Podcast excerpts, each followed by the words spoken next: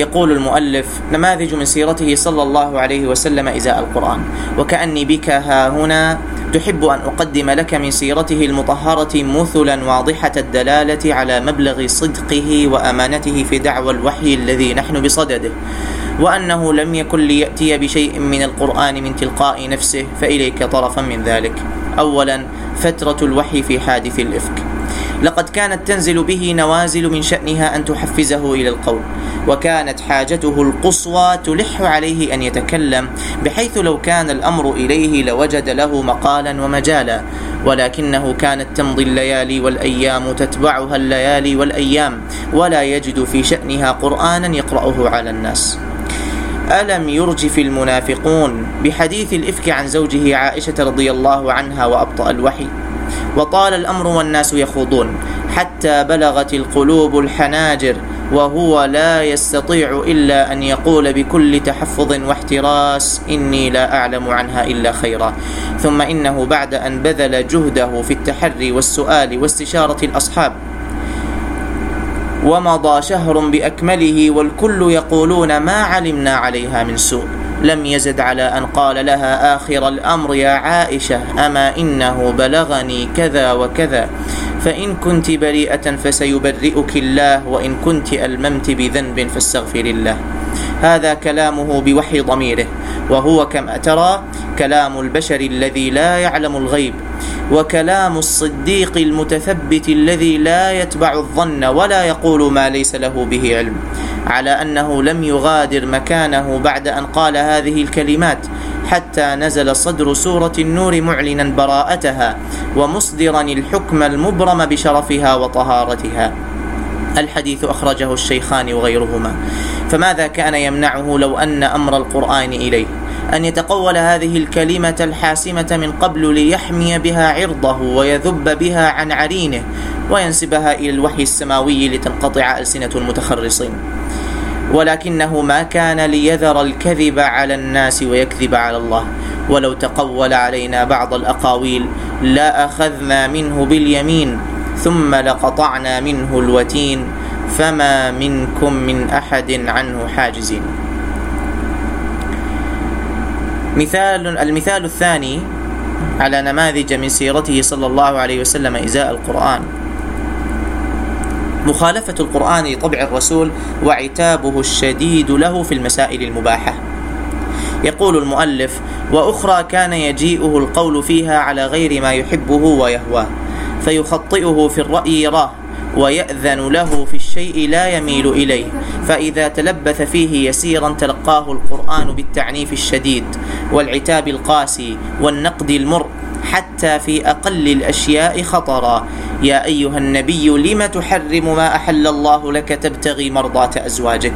ويقول وتخفي في نفسك ما الله مبديه وتخشى الناس والله أحق أن تخشاه.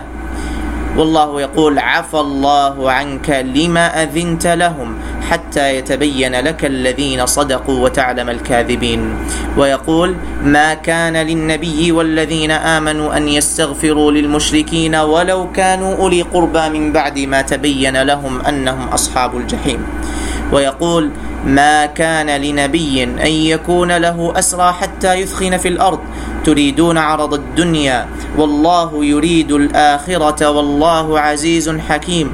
لولا كتاب من الله سبق لمسكم فيما أخذتم عذاب عظيم. ويقول أما من استغنى فأنت له تصدى وما عليك ألا يزكى. وأما من جاءك يسعى وهو يخشى فأنت عنه تلهى. أرأيت لو كانت هذه التقريعات المؤلمة صادرة عن وجدانه معبرة عن ندمه ووخز ضميره حين بدا له خلاف ما فرط من رأيه أكان يعلنها عن نفسه بهذا التهويل والتشنيع؟ ألم يكن له في السكوت عنها ستر على نفسه واستبقاء لحرمة آرائه؟ بلى إن هذا القرآن لو كان يفيض عن وجدانه لكان يستطيع عند الحاجة أن يكتم شيئا من ذلك الوجدان.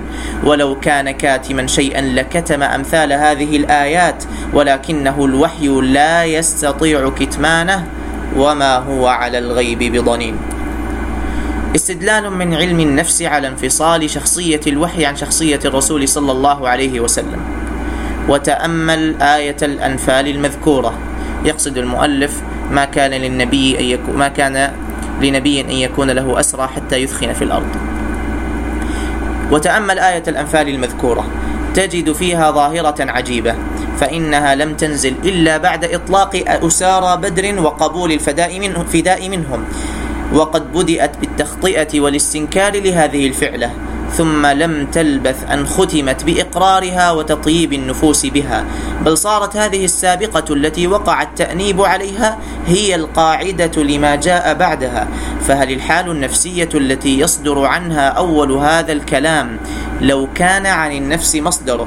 يمكن أن يصدر عنها آخره ولما تمضي بينهما فترة تفصل بين زمجرة الغضب والندم وبين ابتسامة الرضا والاستحسان. كلا وإن هذين الخاطرين لو فرض صدورهما عن النفس متعاقبين لكان الثاني منهما اضرابا عن الأول ماحيا له ولرجع آخر الفكر وفقا لما جرى به العمل. فأي داع دعا إلى تصوير ذلك الخاطر الممحو وتسجيله؟ على ما فيه من تقريع علني بغير حق. وتنغيص لهذه الطعمة التي يراد جعلها حلالا طيبا. إن الذي يفهمه علماء النفس من قراءة هذا النص أنها هنا البتة شخصيتين منفصلتين وأن هذا صوت سيد يقول لعبده لقد أسأت ولكن